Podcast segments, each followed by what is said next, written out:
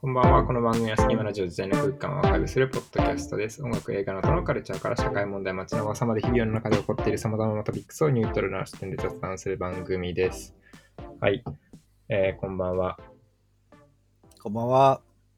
横見さんと今日は2人で話します。定期の、まあ、えっ、と、毎月の振り返りということで、まあ、今月とか、まあ、直近1ヶ月くらいで見た映画とか、漫画とか、音楽とか、まあ、あとは出来事とか、まあ、いろいろ振り返っていこうっていうので、定期的にやっていこうと思います。イェイ。はいイェイ。ほん本当はね、あの、9月、9月、8月、あ、そうですね。そう、あったんだけどね、ちょっと、音がうまく取れなかっちょた。っと機材トラブルで、はい。今月からやっていきましょうっていう感じです。はーい。まあ、まずは9月分くらいですね、大体。うん。ざっとまあ区切りとしては映像コンテンツ系映画とかドラマとかアニメとかとかうあん。とは音楽関係、まあ、書籍漫画とかニュースとか出来事とか、まあ、ざーっと振り返っていきますなんでなんか全部もしかしたら多分出てくるトピックは、まあ、話せないかもなんですがそうだね。うん。お互いちょっともうちょっと話したいなっていうところはちょっと深掘って話すかもですねはーい。はいということでじゃあ映像コンテンツからいきますか上からいいよ。はいはいシャンチーテンリングスの伝説出た。見ましたね。見たね。 9月のドア玉ぐらいですね、多分。見たのは。く9月か。 8月末あでもなんか見たのは9月ぐらいかもですね、僕。あじゃあでも、オリオネズとほぼ同じタイミングだった気がするから。9月そうか。ですね。シャンチー、アジアのヒーロー誕生っていう感じですそうね。。大怪獣バトル。大怪獣ま で。あと、やっぱなんか最初の、あのーあれどこだっけサンフランシスコはいはいはい。のバスバスのあれはめちゃくちゃかっこよかったね。マーベルっぽい感じで。いやよかったですね、なんか。うんあの。決めポーズが良かったですね。そうそうそう。やっぱ、カンフーアクションってかっこいいっていうこといやかっこいいっすね再確認させられたね。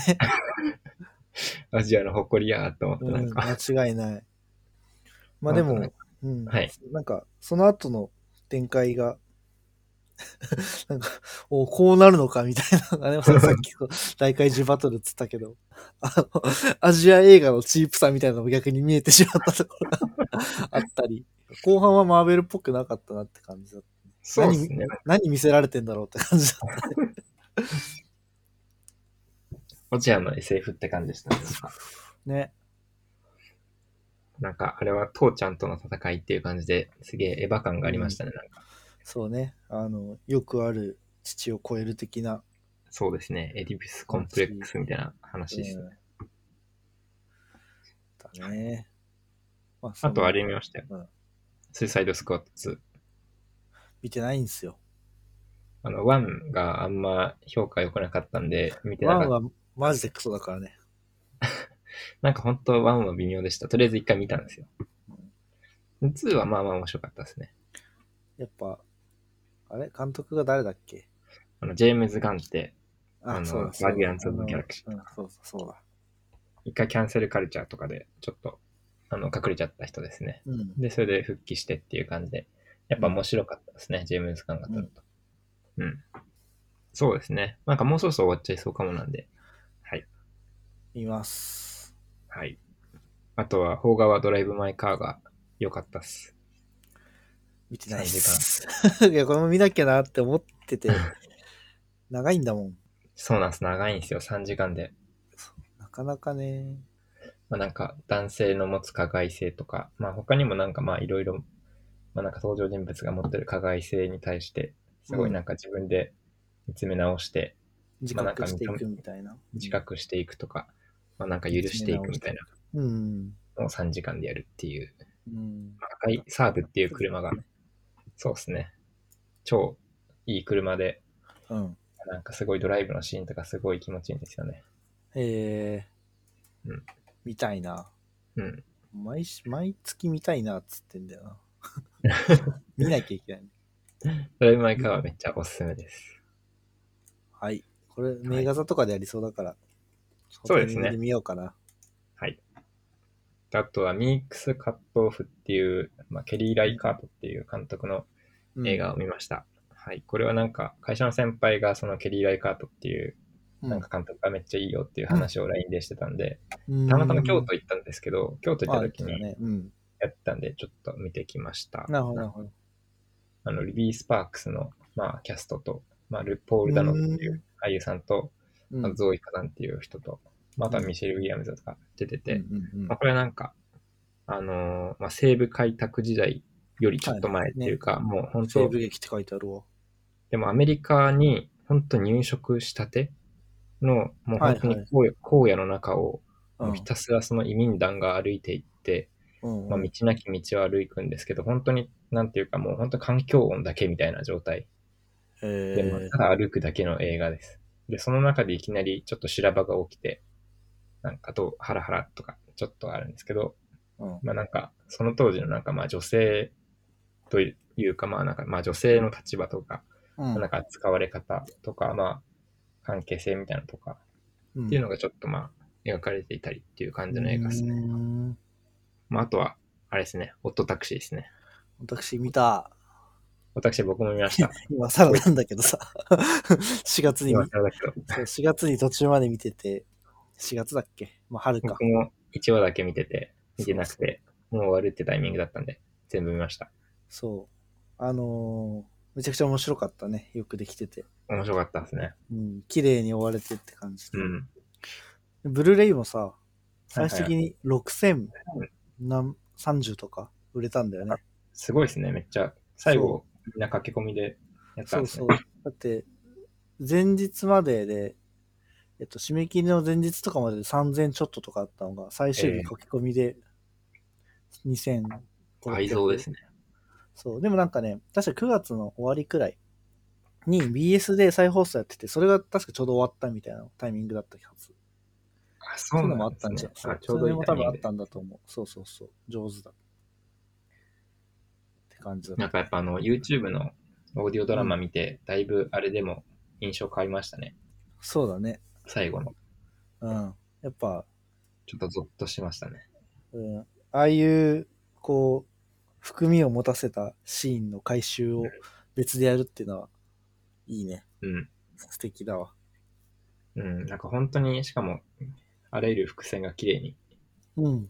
なんか回収されねて、。ほんと全部回収されてって感じで、で、唯一残ったやつが、その、ラジオ、ラジオというかね、オーディオドラマで回収されるっていう、綺麗すごいな。構成が素晴らしい。いや、あれ音声だけで聞いてて、ほんと最終回のやつゾッとしましたね。あれいはや、いよかったい、です。いいサスペンスだったね。まあ、あとは、スター・ウォーズのビジョンズを一気見しました。1個見てない15んだ分とか、そんぐらいなんで、サクッと見れます。ディズニープラスで。俺のスター・ウォーズがね。俺のスター・ウォー ズ。まあ俺のスター・ウォーズって感じではあんまなかったです。なんか思いそうなんを、だあ、そうです。あ、そうか。まあ、俺のスター・ウォーズか。思い思いの皆さん のスター・ウォーズをうんやってましたね。日本のアニメ会社があ。よかったです。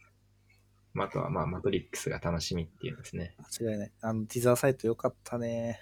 いやーすごい、かっこいい。うんあのもうどうやって作ってるのかマジわかんないわ。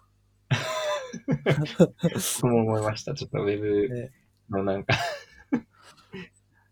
動画レゾどのタイミングで作ってんのってめっちゃ思った。レクション確かに。どんな速度で動いてんだこれみたいあとは、ネットフリックスのセックスエディケーションな。うのんシーズン3を僕は見て、めっちゃ良かったですね。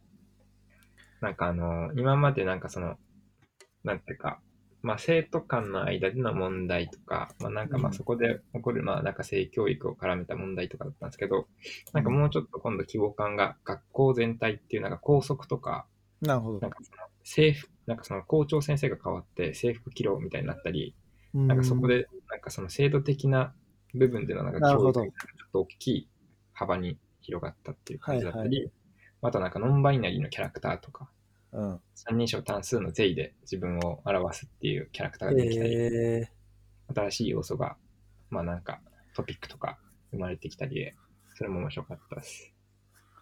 はいセク。シーエデュケーション自体見てないんだよ。あ見やたでいもも面ん白いちゃんと消化していかないとな。全然めっちゃ笑えるんで、超おすすめです。えー、見よう。私、ネットフリックスはね、あはいの、イカゲームイカゲーム、今話題の。そう、ファスト映画ばりのスピードで見て、1話10 5分から10分くらいでクソ飛ばしながら見て、うん。なんかまあデスゲーム大国日本だからさ、 やっぱ世界のデスゲあーのム。サバイバルゲーム。いや、なんかね、カイジみたいな感じ。カイジと漫画とかであるさ、ちょっと、あの、理不尽不思議世界デスゲームあるじゃん。いきなりゲームに巻き込まれはいて、はいみたいな。あれはい。とカイジの掛け算みたいな感じかな。ああ。なるほでもど。なんかね、うん、その仕掛けとか、まあ、ほぼ開示みたいなところもあったし、でもなんかね、まあ、うん、やっぱ見慣れてるかな。あの、日本人あの漫画とか好きな人からすると、やっぱデスゲーム、 なんか死ぬほど読まされてるからさ、 まあどれ見てもなんかどっかで見たことあるなっていう感じにしかあんまならなかったんーうだけど、んうんうん。でもなんかやっぱね、俳優陣の、はいはいはい。個性というか、キャラクターがやっぱすごい魅力的だから、まはあ、いそこを見る目的で全然見れるかなって感じ。はいはいはい。うん。なるほどやっ。ぱそこはなんか、韓国の、何地型というか、うん。うん、やっぱ、キャストの感じとかはすごいいいね。うーん。シリアスだけど、なんか、笑えたりみたいな。えー、見てみようかな。うん。まあなんか、あの、まああの、脳みそ動かさないで見れるドラマだから。うん、確かに、単純に見ててハラハラするっていう感じの。そうそう。あれシーズン1で終わんなかったし、あ、ドラマなんですね、あれ。ドラマ、そ映画かと思ってた。う、ドラマなんですよ。なるほど。そう、そんな感じだった。まあ、あとは、ネットフリックスは、ブリトニー VS スピアーズっていう、あの、ブリトニー・スピアーズの、うん、あの、青年公認、公権人制度のドキュメンタリー映画を見ました。なんかまあ、最近、ここ半年ぐらい、まあ、もっと昔からですけど、なんかすごい話題になってて、そのブリトニー・スピアーズが、うん。まあなんか何年、10年ぐらい前に、うん。その後見人制度っていうのに入って、まあ、入らされて無理やり、うん。まあなんかその、まあ、財産とか、まあ、なんかそういう自分の仕事とか、まあ、いろいろコントロールする能力がないっていう、なんはいかはい無理やりまあ見なされてしまって、うんなんかまあ、あらゆるコントロール、人権的な部分でもコントロールで全く効かない状態にされてしまっていて、うんうんうんみたいな、まあ、状態で、今裁判やってて、ちょうどこの間な9月30に、なんか、本当だ勝って、お父さ終ん了。そうです、終了して解放されたっていう、なるほどね。フリープリトニーっていうハッシュタグとともにえやってまー、しいや、た、ね。ないんかアメリカって感じだよね。や、そうですね、アメリカの裁判って感じですね、マジで。うん。アメリカってやっぱさ、こういう、なんだろうね、穴もついてない制度ご利用し、うん裁判多いじ ゃん。マジで怖いですからね、本当。ね。ドキュメンタリー見たけど、本当、人間不信になりますよ、本当。やっぱそれが家族レベルでガンガン起きるのがアメリカって感じで、そうですね。いや、なんかマジで人間不信になります、本当、ドキュメンタリー見てたら。も元マネージャーとか、もうなんかもういろんな人が本当裏切っていってみたいな。やっぱ金持つとね、そうなんですよね。周りの人間が狂っていくっていう。そう周りの人間も狂っちゃう、自分も狂っちゃうし。うん。本当、見て心が苦しくなったっていう感じのやつでした。なるほどっす。じゃあ次は音楽とかですね。うん。音楽はクレオソルと、あとリトルシムズっていうこの2人のイギリスの、まあなんか女性の、まあラッパーと R&B をやってるシンガー、まあこの2人の新婦がめっちゃ最高でしたっていうのがうんえありましたね。まあ、なんかサウスロンドンあたりっぽいー、はいはいはい。流れを組んだ方々で、なんかすごいクラシックな R&B クラシックなヒップホップっうんぽいものをやってて、うーそんれが超良かったなっていうのがあります。まあ、あとは、一致の新婦ですね。出ましたね。出ましたね、9月24日。隙間ラジオ公認アイドル。コンニアイドルで。公認とはって感じだけど。 オフィシャルサ、オフィシャルでサポートしてるでおなじみそのれ。でサポートしてます、ね。そう、1位ね。いや、なんか、ビジュアルとかは、すごいなんか、最初、うんなんかすごい、その9月の1日ぐらいからかな、なんかすごいどんどん公開されてる、ティザーが。うん。なんかちょっと Y2K っぽいような、あの、なんまかさにメタリックなやつとかうん、やってたスり、ワイプなんかもう、スそワイれプなんだ、からそれでしかなかったからね。そうなんですよね。ああいうのやってたりして、で、なんかちょっとあの手書きの、なんかマジックというか、うなんか、んうん。あれで書いたようなのが、殴り書きあっんぽいまを感彷彿させるじ。ね。エモっぽいエ感モじ。感を。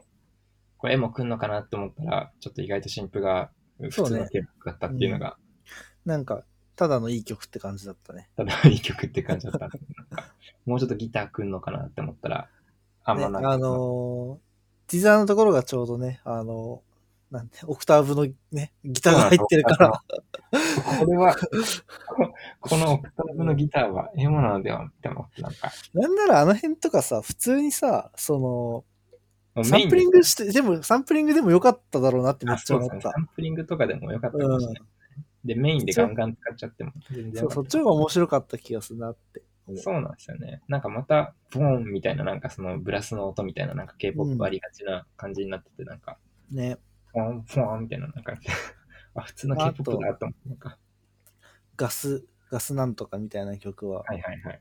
あれは普通にトラックがそうめでちすゃねくちゃ。緻密でかっこいいって感じ。かっこいいですね。うん。他の曲はあんま記憶ないや、まだ。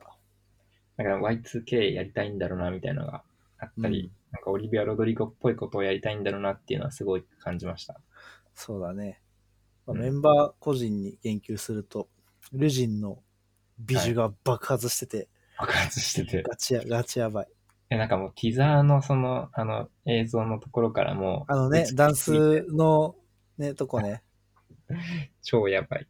あそこのビートめっちゃかっこいいんだよな。なんかでもさ、こう、ちょっとオリエンタルというかさ、はいはいなはい。感じなんだけど、なんかの、ノリはずっと変わってなくってみたいうん。な。かっこよかった、すごい。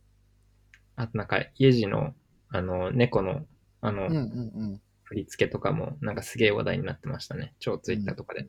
あれがめっちゃかっこいい、あ、かわいいとか、すごい言われてましたね。強いなんわ。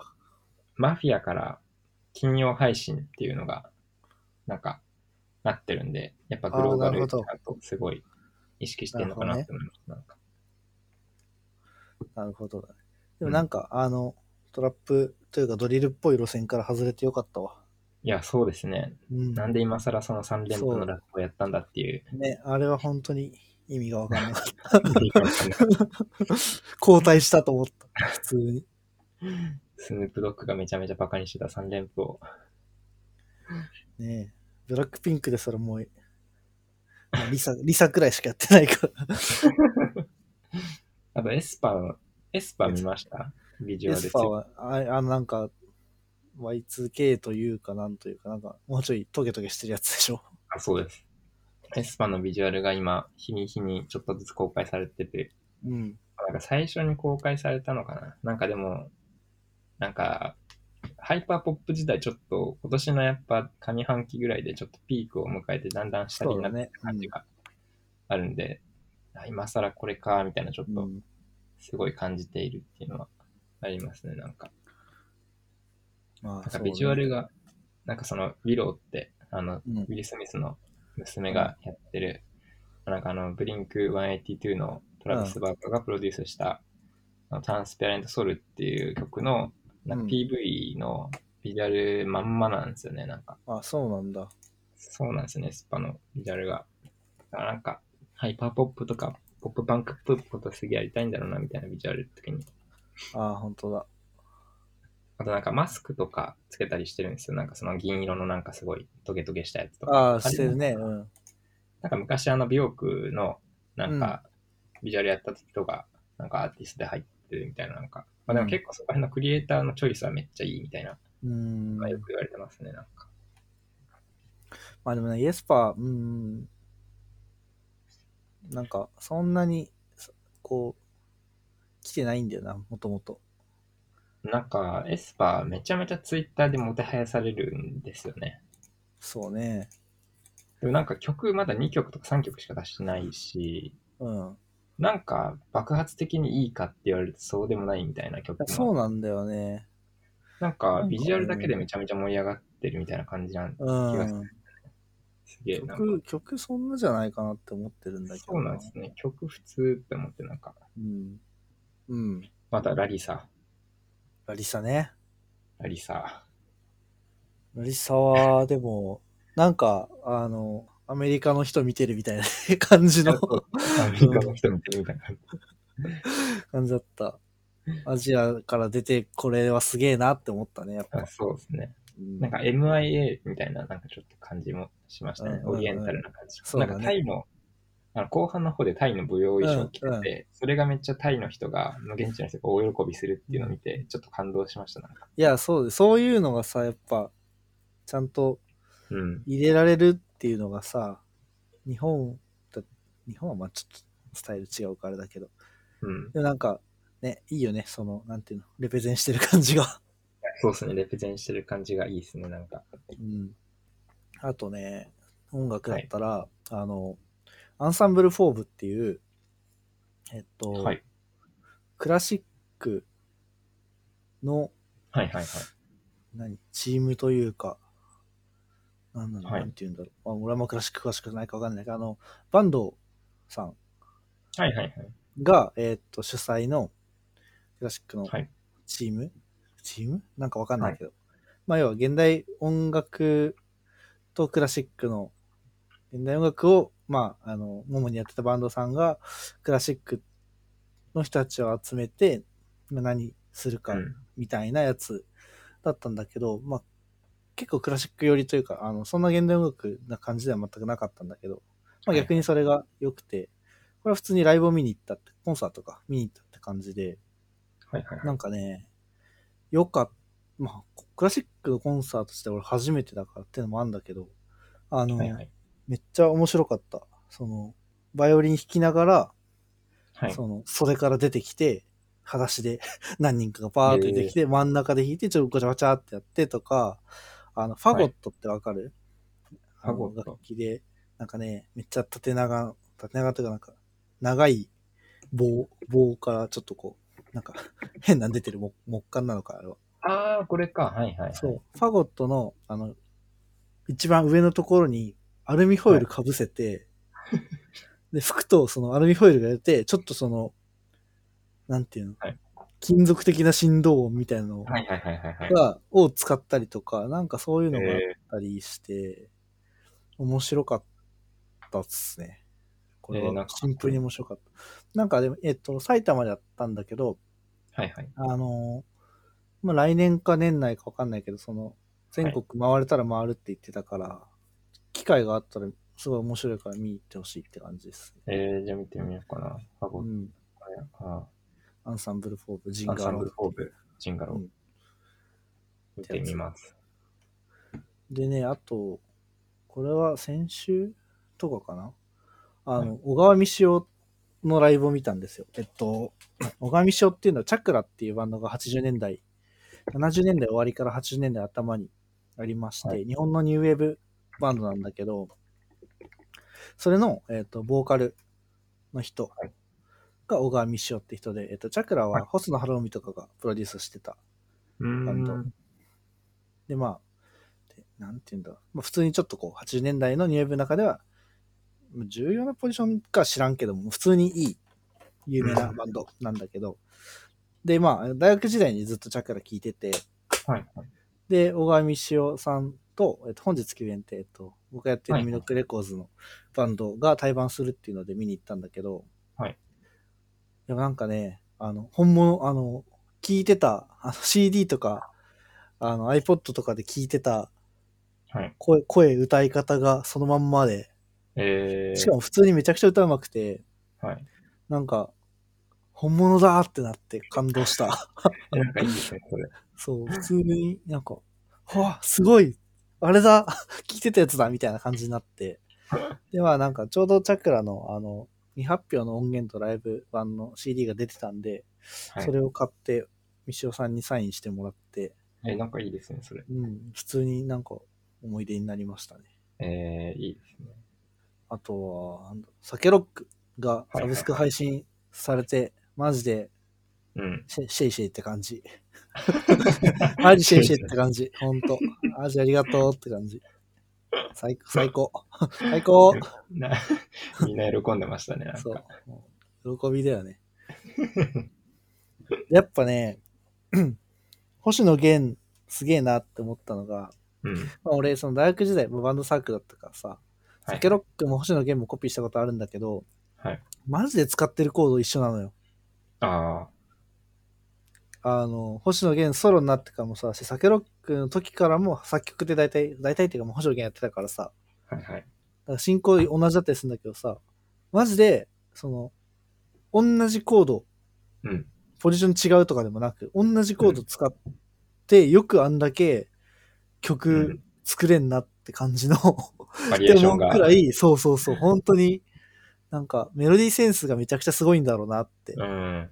思った。えー、やっぱ天才なんだな、やっぱ星野源は。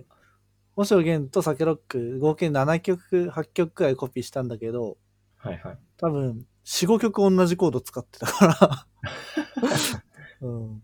いやすごいなって思ったのを再確認したね。それを思い出した。あー やっぱなんかバンドサークルいると、なんか弾いてみて実感することとかすごいありますよね、なんか。そうだね。うん。うん。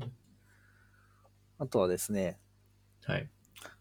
まああの、BE:FIRST という、これでも、本当はね、8月のタイミングで喋ったことなんだけど、まあ THEFIRST ってはいいうはい。ボーイズオーディショングループがあって、そこから出た BE:FIRST っていうグループを、まあ俺は今めちゃくちゃ推してるんですけど、はいそれのデビューが11月3日なんですけど、11月5日に、うんえっと、デビューライブ単独うん。が立川であるんですけど、それがなんとですね、当たりまして、おめでとうございます。あざっす、キャパ 2500?3000 とかそんくらいで、昼公演、夜公演で、夜公演当たって、おおそう。何倍言えば倍率みたいな。10倍とか20倍とかそんくらいでしょ、多分。ー。いや、嬉しいですね、それは。めちゃくちゃ嬉しい。なので、えっと、11月に、僕は BE:FIRST 会を結構ガチンコでやるので、はい。やりましょう。じゃ BE:FIRST 好きな人は楽しみにしててください。あ、はい。それまでに僕も復習し、よあの予習しておきます。はい。はい。多分ね、あと20分くらいではい BE:FIRST の何かが公開されるんだよね。あ、そう。ワンチャン新曲がミュージックビデオ出るっぽい。おおそう。今日はちなみに10月3日ですね。ー。10月3日、もうそろそろ12時。ぴぴったりのタイミングで出るかもっていう。そう、10月4日の12時に、なんか動画出すよって、さっきツイートしてたんで。おおまあ、ー。しこかのも、ささっきツイートしたね。そう、録音、録音とかのラジオ撮り終わったら、私はそっちに行きますね。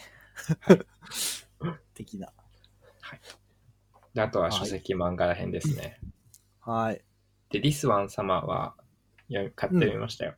横見さんが前におすすめして。どうで面しょ白うかったですね。なんかあの、いや、なんか、こう対立体じゃない中に、2つのなんか、なんていうか、お話があって、なんかそのお父さんとお母さんが、まあ、なかなか子供が、まあ、うんできないというか、まあ、なんか子供を作るかどうかっていうそ問うだ題ね。と、うん。あとなんかその前、まあ、もともとまあ、あの、あらすじ的にあれですね、イタリアかなあれ、あアメリカか、アメリカのイタ、うんなんか田舎町で、なんかその、なんか別荘地に、えっ、と、うんよく、前、よく、まあ、よくあ毎るね年の夏に行ってて、みたいハな、そマーこバのケーションでね。うんサマーバケーションで行って、まあ、そこで、まあ、家族と行くんだけど、そこの現地の友達2人と、女の子2人が、まあ、遊んでて、で、お父さんとお母さんは、まあ、まあ、子供を作りたいけど、まあ、作るかどうかで悩んでるとか、まあ、そこの衝突があったり、まあ、一方でなんか女の子、そこ、女の子は現地の、なんかちょっと年上の男の子たちに、うんまあ、なんかちょっと気になるみたいなことをやってるけど、うんまあ、その男の子が、まあ、なんか実はちょっと女の子を、まあ、遊びで、なんかちょっといろいろ遊びがわ、なんていうか、おお女たらしなのかよくわかんないですけど、うん。まあなんかちょっと妊娠まあちさょっせとてねしまってこうみたいな。大人というかう、んチャラいというか。そうですね、なんか。うん、あのなんかすごい切なかったですね、最後の方もなんかちょっと。まあでもなんかすごいいい話でしたね。うん。岩波が出してるからね。そうですねあ、れ岩波が出してるんですね。珍しうん。い。で、海外漫画。まはあい今のはバンドですしね。どっちだグラフィックノベルわかんないけど。はいはい。あの、海外漫画の、 えーっと、まあ、海外漫画を、特に今バンドですね。えっと、アメコミはアメコミで結構いろんな、その指揮者の人がいるんだけど、あのはいはいバンドデシネっていうフランスの漫画とかうんヨーロッパ系の漫画、あとはアジアの海外漫画って、うん今一番その情報発信してるのって、えっと、翻訳者の人たちだよね。ああ、はいはい。そう、えっと、出版社とかも全然その、えっと、力を入れてないっていうか、その情報発信に力をあんま入れてなくって、うん。その最新情報とかを一番投げてるのはもう翻訳者の人たち。要は自分たちで読んでそれを発信してるっていう感じうんうんうん。なのね。で、えっと、大阪に、えっとね、森っていう、なんとか森、キッズ、書、書なんとか喫茶、森っていう、えっと、海外漫画、えっと、バンドデシネをメインで扱ってる、うんえっと、漫画喫茶書店、はいなのかながあって、そこと、えっと、ゲソニンちゃんっていう、えっと、はい VTuber、はいえっと、フランス、80年代とかのフランスとか、えっと、それこそバンドデシネの情報を、えっと、うん上げてる。まあ、あんま更新されてないんだけど、Twitter 動いてて、うん VTuber のその、えっと、2組というか、が、えっと、合同で主催した同人誌が、えっと、ついこの間のコミ,、へーコミティアで出て、で、えっと、なんか海外漫画好きのための情報誌満開っていうやつなんですけど、ほこれが多分その、今なんか、割とちゃんとバンドデシネとか海外漫画を語ってるうはい。界隈の、まあ、から出たものって感じかな。へそう、あの、原正人さんっていう、そのもう本当ずっと昔からフランスの漫画を翻訳してる方もここに関わってたりして、ーうん。あの、コミティアは売り切れたけど、確かあの、森のオンラインで買えるので、うん。こうね、その、えっと、まあ、どういうものから読んでいけばとっつきやすいかとか、うん。あとはその、えっと、ブラックヒーローとブラックミュージックうんみたい。な、その軸と、まあ、要はアメリカの歴史みたいなうん。ので語られてたりとか、結結構ね、そ、の、まあふつ割とちゃんと読み物として面白い。あの、え普通の同人誌作りましたみたいな感じじゃなく、普通に出版物としてクオリティが高い。ーへあの、気になる人は、調べて買ってみてください。ー海外漫画ブックカフェ、書誌喫茶森、あ、はいそうそうそう。これですね。そう。そこと、ゲソニンちゃんっていうほ謎の、う、VTuber。謎の VTuber。あんまり更新されてない。っていう感じですね。なるほど。あと、僕はあれ見まし読みましたよ。あの、皆さんから、横見さんとか、向こうさんからおすすめされた、うんうんあの、和山山さんの女のうん空の星、一巻読みました。面白いね、あれいや、は。面白いっすね。そう。なんか、和山山って、あの、なんだっけ、はいえっと、あの、メガネかけた困ってる男の子が、はい。あの、表紙の本。えっ、と、夢中先ミニかな。あ、そうだね。夢中先ミニっていうはい。本で、まあ、ビーム、ビームで連載してたんだけども、今もそうか。これで、この漫画がすごいかな。だからなんかあー、夢中さ君に。あーそう、なんかのやつ、バーンって撮っていきなり出てきたみたいなイメージがあって、うんでその後、えっ、と、カラオケはいはいはい。あの、ヤクザとカラオケ行くやつはいとはい。か、この女の園の星とか、もううん、全部バンバン当ててるっていう感じで。うん、なんかもうすごい話題ですよね、毎回出るたびに。で、俺、夢中先ミンとカラオケ行こうはね、なんか読んでたんだけど、なんか全然何が面白いのかわかんなくて、うんうーんって読んでたんだけど、女の園の星を読んで、あうん、こうやって読むのね、みたいなのが分かったって感じだから、多う分、ん一番とっつきやすいんじゃないかなって。めちゃくちゃ面白うい。んめちゃめちゃ面白かったですね、なんか。あの吹き出しにいっぱいセリフがバーって書いてて、すごいシュールなこと言って て。シール作って貼ってるのめっちゃ面白いめっちゃ好きだわ。 女子校出身者の人とかは、もう本当にうん。ね、高校時代こんなノリだったな、みたいなのうん。が、まあ多分女子校出身なんだろうね。わやわやまさんも。そう。めちゃくちゃ面白いね。面白かったです、なんか。あとは、ほら漫画、漫画そうだな。あの、あれだ。あえっと、僕、荒井秀樹っていう作家が一番好きなんですけど、えっと、はいは人の子っていう、えっと、はい漫画をずっと書いてて、えっと、何年、2年前とか3年前くらいにはい。 1巻が出たんですよ。はい。でずっと連載してたけど、 2巻が出なくて、うんうん。で、今回、その、えっと、完全版の上下巻として9月10月に出て、1巻のことは忘れてくれっつ って、1巻なんてものもあったねみたいな感じで、まあ上、上巻の最初の200ページくらいは1巻とか丸かぶりしてんだけど、まあ、上が出て、あの、久しぶりの新刊っていう感じで、楽しく読んでましたね。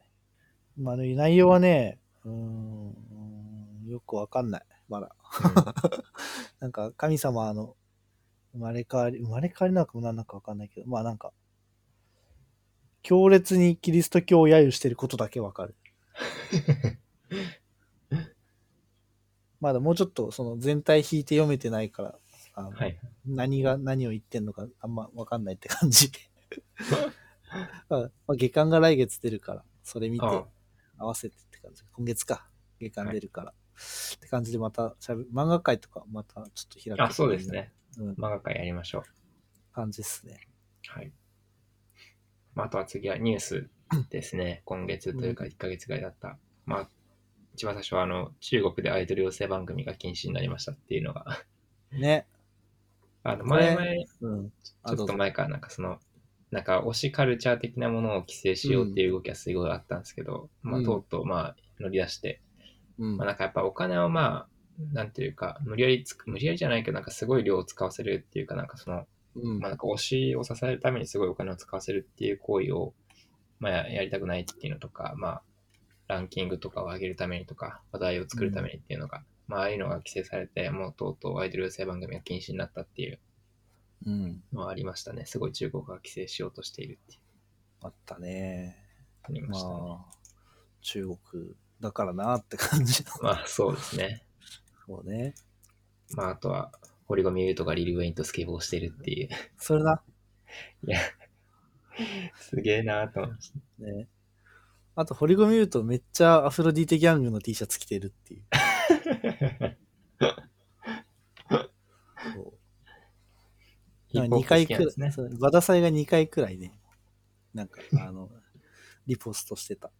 えあとこれ、なんか、あれだな、あと。ちょっと全然 IT、IT っていうか、あの、韓国がさ、ーはあいの、ライトニングケーブル、あ、違う、そっちじゃない。えっと、あれ韓国が、あの、アップルストアかなはい。の、えっと、アップルストアって、えっと、30%売り上げ取るのよ。うんうんあの、で、それを法律で禁止したんだよね。うん。はいはいはい。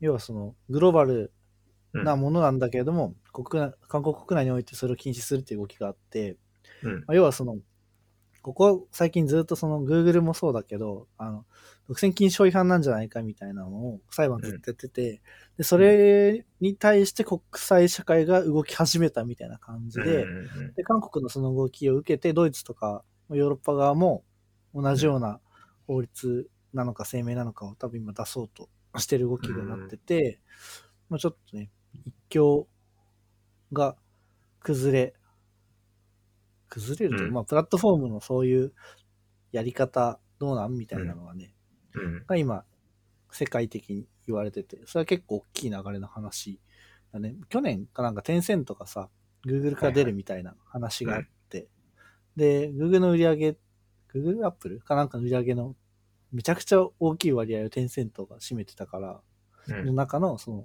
手数料が占めてたから、うんみたいなこともあって、結構そういう全体の動きとしてありますね。あの、アプリ開発とか、まあ、サービスやる側の人にとっては、まあ朗報という感じ。うんうんうん。そもそも商売が規制され始めてるってそいうそうそう。あとはまあ、ライトニングケーブル早くやめろって感じだね。そうですね。USB-C とかにしてほしいって言ってまして。でも iPad Air? 新しいやつ。はいあはいれタイプ C になったよね。あ、そうなんですね。 iPad mini か。そう、タイプ C になって。あ、そうなんだ。そうなの私、この間出たやつですよね。そうそうそう。iPhone はね、まだライトニングだった。あ、今日機種変してきたんですよ。 10、 12にしました。 12? 10 12プロにしました。いいじゃん。ちょっと安いんですけど。12プロ。いいね。まあ、あとはあ俺の、もうアンドロイドユーザーだからさ。あ、そっか、そうですよね。そうそう。まああの、別にこの次のトピックの話は別にそんな、あの、なんでもないですけど、あの、やばいクレーマーのすずり TV 本人バージョンだけだっていうの は。いや、なんかさ、それもそうなんだけどさ、あの、まあ、ネタだったわけじゃん。やばいクレーマーのスー TV。はい。それをさ、はるかに超えるガチモンのおじさんが出てきちゃっ てさ、いや、なんか、なんだっけ、あの人名前忘れちゃった。なんとか遠藤、ハンツ遠藤だっけ。はい。いや、いや、クソやばすぎてさ、なんかね、全然、なんかもう、ステージ2個くらい違う文章上がってきちゃ う。その、じ加害性のの何も自覚してないしさ、なんか、いきなり人妻シリーズみたいなわけわかんない Facebook の投稿シリーズの説明しする感じとか、作品性高すぎてやばいみたいな。 いや、なんかやっぱね、あの、おじさんの特有の肝文章はね、やっぱアーカイブするべきだね、今。やっぱもう、うんもうなくなっちゃうよ。そうですね、今最後の世代だから、後やっぱ、うん、あれは文学作品としてね、アーカイブするべきだよ、本当に。 あの、やばい文章といえば、あと、あの、最近、あの、やばい大学生、痛い大学生のストはいーはい、リうーズを、 ん、うん。あの収 Twitter のやつね集してるツイッターのやつがあれとか、うんずっと見ちゃいますね。なんか、 最近面白いツイッターアカウントめっちゃ増えてるよね。増えてますね。 なんか、あの、ちびまる子キャってやつがあって、キャが手に屋根。あの、歌舞伎町ピエン、えちびまる子ちゃんの中の登場人物が全員歌舞伎町ピエン界隈になってて、ちびまる子キャっつって、めちゃくちゃ面白い。さくらももこの絵に。なんかめちゃくちゃ、なんかあの、なんかごロリっぽい感じの服着てるちびまる子ちゃんが、ホストに溺れていく感じとか、コンカフェで働いてるたまちゃんとか、 めっちゃ面白いんだよね。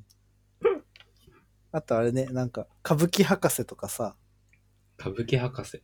あの、港区博士とか知らないあの、いやわかはんないかは博士アカ、 あの、歌舞伎博士っていうアカウントがあって、その歌舞伎町の情報というか、なんかその、質問、なんか歌舞、なんで、はこう、ピエンはなんとかなのみたいな、はい。こう、なんでホストはなんとかなのみたいな質問に対して、歌舞伎博士っていうのが答えるみたい なツイッターアカウントがあって、で、それが歌舞伎博士、港区博士、あと渋谷博士かな。で今3パターンできてて、そう、めっちゃ面白い。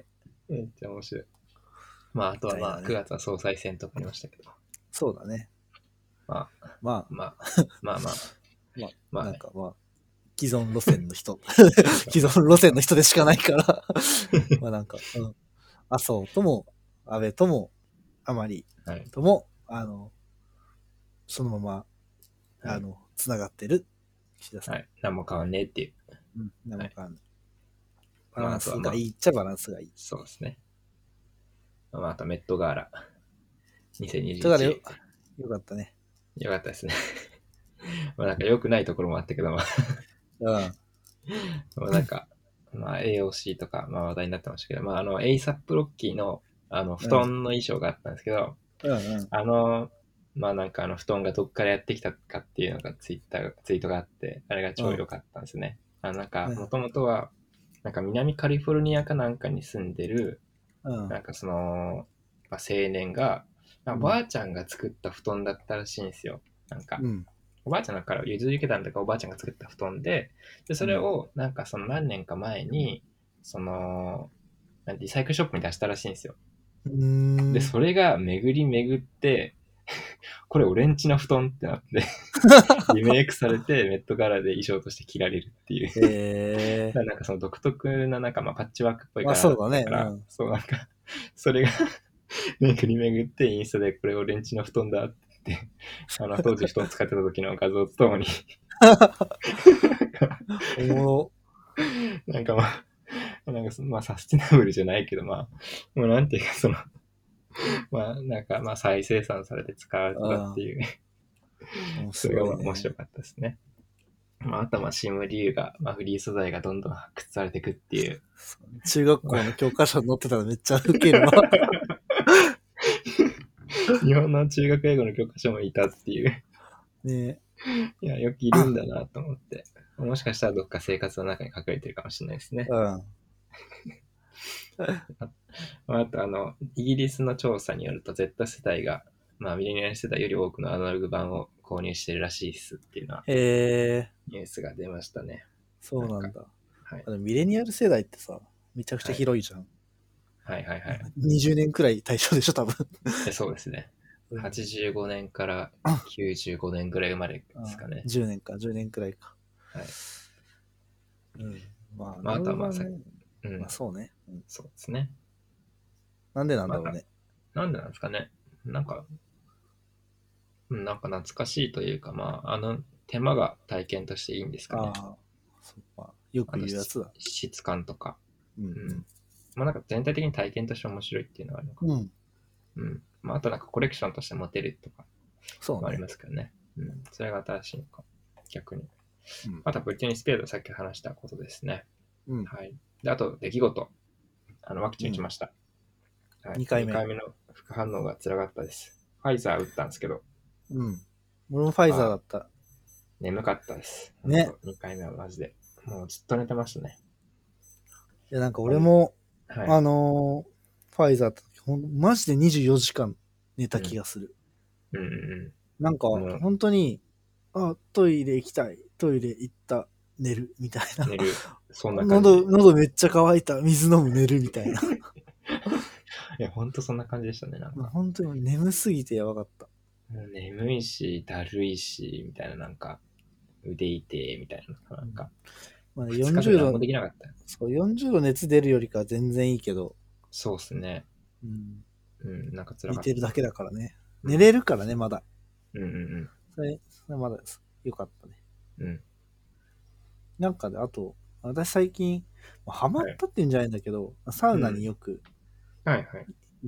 行ってみててみたいな、行っててっていうより行ってみてるみたいな感じなんだけど、うんうんうんなんかね、その、サウナハマってる人うん。たちいるじゃないですか、そのちゃんちゃんとハマってる人たち。うんうん。みたいな感じではないんだけど、うん。なんか、汗かいて、何も考えないみたいな時間、うんいいな、みたいな感じで、ちょっとうん、毎週、1、2回行ってる感じ。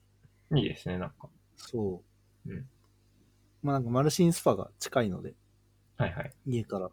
北村匠海が行くっていうので、まだ会ってい。ないっすね。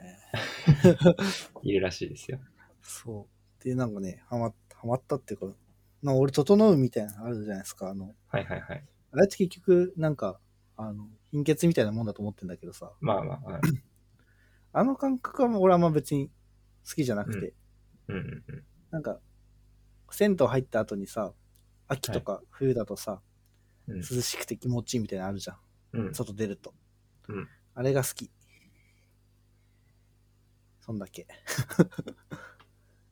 で水風呂入って、ちょっとこうんうんうう、んふわーってなるのよりも、なんか、まあ、水風呂さっとだけ入って、まだ体あったかいけど、その、ちょっと涼しい風に当たってる方が、なんか気持ちよくて好きだな、うんうんっていう話。なんかでは、僕、9月の頭ぐらいに、あの、うん。だ今月、あの、転職の、まあ、影響で、まあ、有給消化で1ヶ月暇だったんですけど、あの、うん有給始まって一発目に、サウナのジートピアっていつも、船橋のはいはい。あうの、んサウナに行ってるんですけど、そこで、うんなんかその、ウィスキングっていう、まあ、3000円払うとできる、その、まあ、なんか、あれですね、葉っぱあのの低温サウナの中に入って、葉っぱの、白樺の葉っぱに埋もれて、あの、まマあ、ッサージ白してく樺れるの葉でいろいろマッサージしたりとかをして、揉んでくれたりするってやつをやって、うんあれがやばくて、なんかもう頭がメルトダウンするような感じで、へえ。で、水風呂入って、で、なんかその、ウィスキングの、あの、スタッフの方に、うん。あの、支えてもらって、あの、風呂の中で、で無重力体験ができるっていう、ふわふわふわってなんか、へえ。なんか上に持ってもらっても、抱えてうもん。らって、なんか最後、座ってくださいって言って、あの、2度の水、ビヒタ水ってはいういはいあの、はいは白い。樺つけたビヒタ水を、バーって頭からかけられて、うんガクブレってなるっていうのやって、へーでその後、オイルを、なんかアロマオイルみたいな、プシュプシュプシュってなんか、うなんん。かかけて、それをなんか、うちわで仰いでもらって、すごいリラックスするってやつやって、なんかもう全身の血流がもうすごいスピードでフルスロットで駆け抜けてって、へえ。その日何もしてなかったのに、もうそその15分だけでめちゃめちゃ疲れるっていうので、へえ。電車乗った瞬間爆睡しました、なんか。えー、俺もやってみたい。いや、やばいです、なんかもう。全身がなんか知らないけど、すごい、なんか血が駆け巡っている感じとか、へえ。なんかそこからの水風呂でギュッと締まって、なんか、ダラーってなっていく感じですごく良かったです、なんかほんと。えー今度やり行こう。で、なんかあれだよね。できるとこそんなないよね。あ、そうです。なんかあと、カルマルとかもできるらしいですよ、池袋。あ、そうなんだ。はいカルマル行ったのよ。先週。はいはいはい。はいすごいね。あれ、すごいあんでなす綺よね。麗な。ねえ、うんなんか水めちゃくちゃ冷てえし。 そうなんですよ。なんだあれと。冷たいですびっよ。くりしたわ。7.8度とか、7.8度みたいな。10 秒も入ってらんなかった。いやそうなんですよねね。まあ、その後に。にね、冷たいですね。隣のね、25はい度くらいの水風呂に入る。水なんか知らんけど。いいですよね、カルマルうん。綺麗でよ。かった。うんうん。一日入れるしね。そうなんですよねうん。漫画とかもありますからね。そう、あと、ちゃんと、なんか作業スペースあるじゃん。コワーキングスペースはい的はな。いはい。そこがあるのがいいね。普通に仕事できるわ。うん。いいですよね。リラックススペースとかもあったりして、うん。ちょうどいいんですよね。ね。あとは、京都に行ってきました。9月、言ってました9ね。月の最後の1週間。うんなんかそのワクチン打つっていうのは9月あったんで、で、なんかそのそれまで出かけられないなと思って、ずっと家の中ですん、なんかすごいこもってて、うんですごいそれでフラストレーションというか、まあすごいなんか鬱屈した感じがうんうんすごいずっとしてて、まあなんかまあ家の家庭のまあ事情とかまあいろいろあって、なんうかんすごい暗い気分になったんですけど、うんもうなんかそのサウナ、あ、サウナじゃない間違えた、えっと、ワクチンワクチン打ち終わって、うんで、でもなんかその何もできない2日間があり、で、そこからもう意を決して、もう今のタイミングしかないって言って、そうね。なんかその髪切ってたんですよ。その日行く日、うんうん。夕方に夜6時ぐらいかうん7時ぐらいに。でもう京都行きてーってなって、でうんもう髪切りながら、あの、ちょっと夜行バス探してて、うんもう、もうお兄さんと話しながら、あの、ヘアサロンの、ちょっと今から京都行こうと思いますって言って、うんちょっとあの、携帯見るんですけど、ちょっと待ってくださいって言って、夜行バス予約して、でもうん急いで、もう7時ぐらいに、7時半くらいに髪切り終わって、家帰って、全部荷物、うんもう本当に適当に、もうジーンズ今はい着替えて、1本、うん今履いてるやつ、今履いたやつ、あともうう1ん本と T シャツ何枚かと下着、ちょっとだけ持って、もうそのまま、バーって家出て、もう、うん帰ってこないっていう。 ので、なんかもう何にも決めずに、宿泊先とかも決めずに、うんもうどこ行くとかも決めずに、なんかうん夜行バス乗り込んで、とりあえずインスタのストーリーに、うんあの、 宿泊先グルメなど皆さんご記事くださいって言ってみんな送やっってて、たね。うん。で、いろんな人からここ行け、あこいあそこ行けとか、もう LINE とかインスタとかでみんなもらって、うん。で、もう夜行バスの中で、ちょっとなんか、なんとなくスケジュールだけ決めるけど、全然宿取ってないみたいな状態で、うんうん。着いて、朝着いて、で、あの、第一第朝一日朝で日ね。うん。見つけて、僕第一朝日って全く知らなくて、あ、そうなんだ。そうなんです。で、京都駅の裏に泊まって歩いてたら、第一朝日があって、で、めっちゃ並んでる、このラーメン屋朝、朝7時なのにめっちゃ並んでると思って、とりあえず列に後ろに並んで、お腹減ったから並んで、うんとりあえず、あの、すする TV 第一朝日って検索して、てか、なんかよく、え、あ、あそこ歩いてたどり着くか。ああ、あれか。バスの降り場からちょっと、変な道そうなん通でって、あ変な道通って歩いたら確かに着くね。す。そうなんです。そうか、そうか。そこをなんか見つけて、すする TV 第一朝日って検索して、イヤホンつけて、する TV 見ながら、なんか、 今日は第一朝日さんに来てまうんすみたいな言って、なんか、なんかここのチャーシュー麺がおすすめでいいですみたいなこう言ってて、ちょチャーシュー麺頼もうって言って、チャーシュー麺頼んで、うんうめえって言って、そっから、あの、歩いて、サウナの梅湯に、なんうか、んとことこ歩いてって、なんかその川沿いを歩いてって、すごいしだれ柳とかのある川沿い歩いてって、京都来たわーって思って、であの朝風呂がたまたまその着いた日、日曜日だったから、うん。まあ、京都、土日がなんか朝風呂やってる日らしくて、うん。で、なんかその朝風呂入って最高だってなって、うんで、ツイートしたらなんかめっちゃ10ファボか15ファボぐらいすげえ来て、なんか名の人になんかリツイートされたり、ちょっとすごい嬉しくなって、で、出町柳まで行って出町座で映画見て、ミックスうカんいいねットオフ見てみたいな。で最高だ。でも今日の宿決まってねえって うん。言って、で、急いで、あの、井の田コーヒーっていうコーヒー屋さんでコーヒー頼みながら、えーとうんみんなが教えてくれた宿とかを見て、なんかそうのんアンテルームっていう、まあおしゃれな、まあアートカフェ、アートホテルっぽいところにまあ、泊まって、まあ、過ごしてとか、まあ、でも本当でも街歩きしかしてなかったんですけど、もう本当京都うんすごいいいですね。もう本当まあ、京都はなんかさ、その寺以外はさ、あんま見るとこないじゃん。だかうんうん。らその鴨川沿い歩くとかさ、喫茶店行くとかさ、うん割とその、生活、京都にいる人の生活をトレースするみたいなのがさ、そうなんです。いいよね。うん。いいですね。で、平日だったんで、もうどこも空いてたりし、空いてるし、うんうん街もそんなに人多くないしで、ゆっくり歩いて、でも本当、鴨川でもう、まあ、川のほとりで、あの、うんアイス食ったり、フルーツサンド食ってみたり、 すごい、ほんとゆっくりした時間を、一人だけの時間を過ごすって、すごい超良かったと思って。まあなんか喫茶店とかレコード屋とか、ちょっと見たり、すごい充実した日々でしたね。3日間ですけど。うんいいな。なんか、金閣寺がめっちゃいいって言われてて、でそれでなんか、あの、もじゃさん、前に結婚の会でとまたもじゃさんが、なんか LINE で、金閣寺がいいよって言われて、苔がすごい綺麗なんだみたいに言って、苔かみたいな思 って、どうなんだろうなみたいなのって見に行ったんですよ。で、なんかその中学か中高校の修学旅行で一応行ったっちゃ行ったんですけど、その時は別に、ただそのなんていうか、まあ歴史的な、まあうん建物があるみたいな感じの、まあ本当に、まあ流れ作業な感じだったんですけど、うんうんまあ自分で大人になって行ってみて、マジで美しかったっすね、銀閣閣寺寺は。うんうんやばかった。なんか本当になんか自然だって思って、なんかその、うん。マジクリエイティブだ、これ作ったやつって思って 見てた。え金閣寺と真逆のコンセ プト。うわ、びさびだわ、みたいな思って。うん。すげえと思った。あの、苔とかもすごい、なんか自然の、なんかすごい、なんかこのが、もうなんか、何ヶ月も、な何年もそう、すごい年月、そのままの状態で保たれてるんだろうなと思って。もう、あと、本当なんかジオラマみたいな感じで、そう、美し,、美しいですね、自然が。 うん。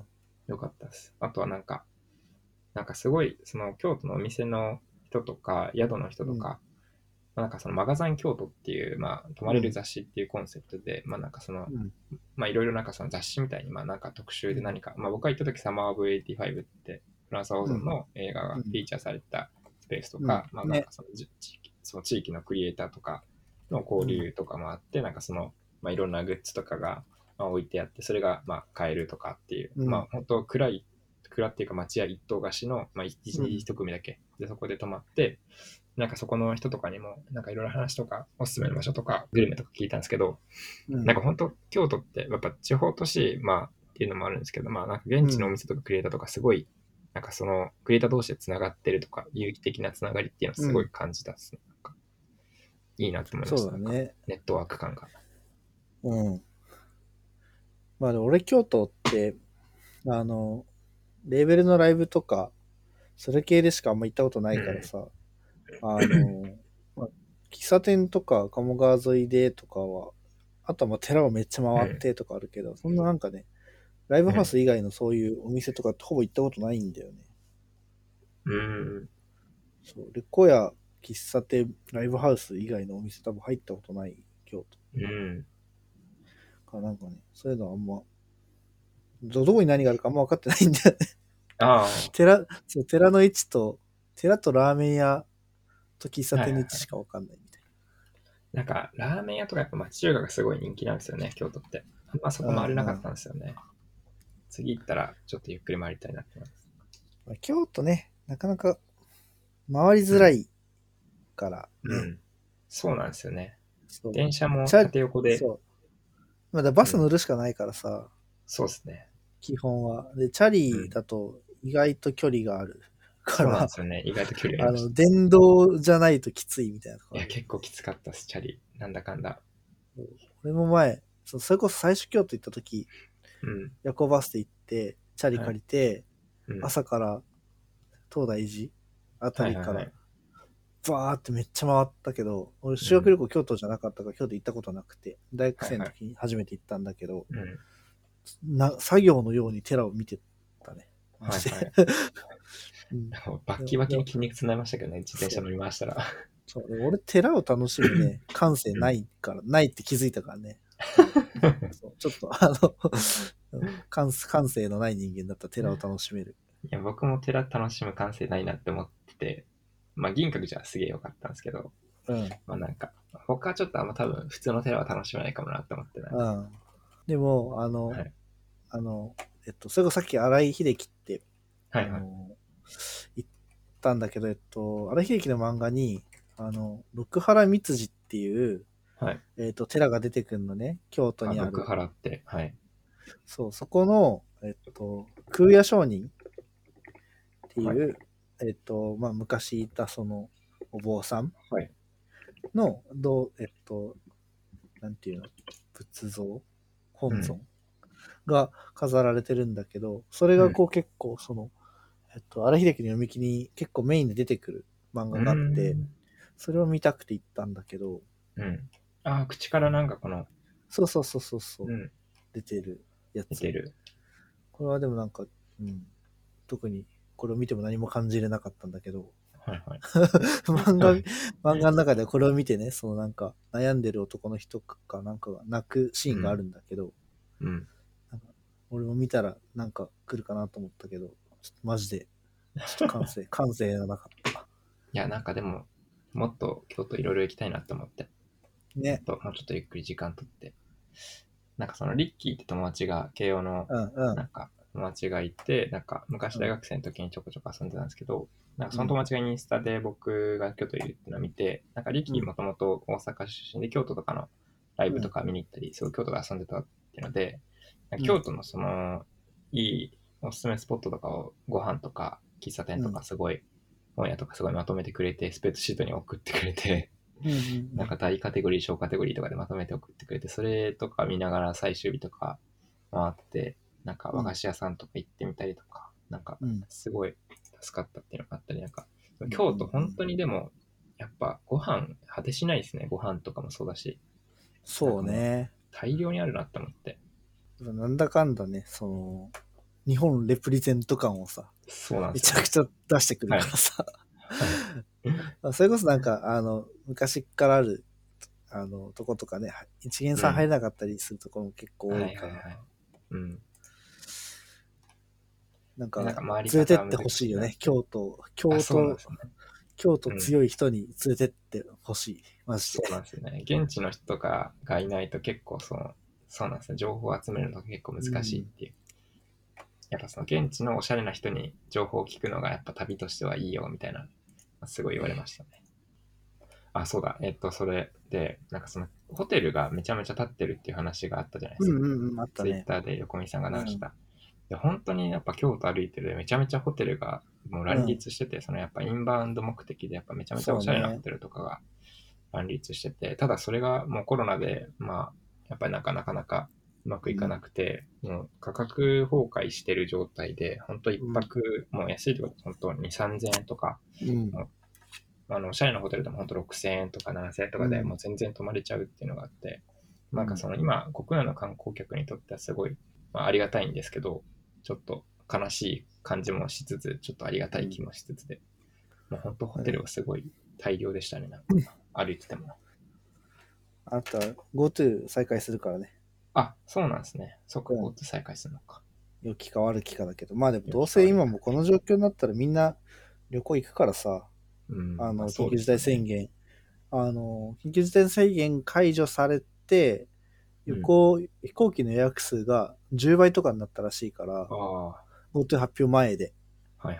そう、だからもうどうせみんな旅行行くから、まあだったら GoTo やって、地域に、とか観光うん地にやった方が、うんまあそうです確よねかにいいっちゃいいな、ここまで来ちゃうと、みたいなうん、確かに。感じはあるね。まあでも第6波来るから、冬にま向あ、けて、そうですね。冬絶対来ますよね。そう、とかもまあありつつ、塩野義頑張れって感じですね。そうですね。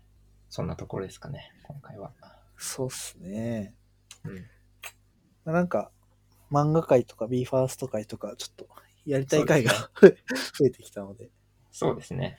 なんか今後やりたい回みたいなのが見つかっていいですね。こういううの、ん。振り返りとかやってると。なんかね、コロナあけ明けたらか、明けるかは知らないけどさ、外出れるようになったらさ、それこそみんなで京都ちょっと行ってみるとか、うん。してもいいいね。いですうんうん。すごい平和な街でした。そんな感じですかね。はい。そんな感じですかね。ということで、今はい。回も、はい。最後まで聞いてくれていたら幸いです。あありがとうございます。りがとうございます。では、また。また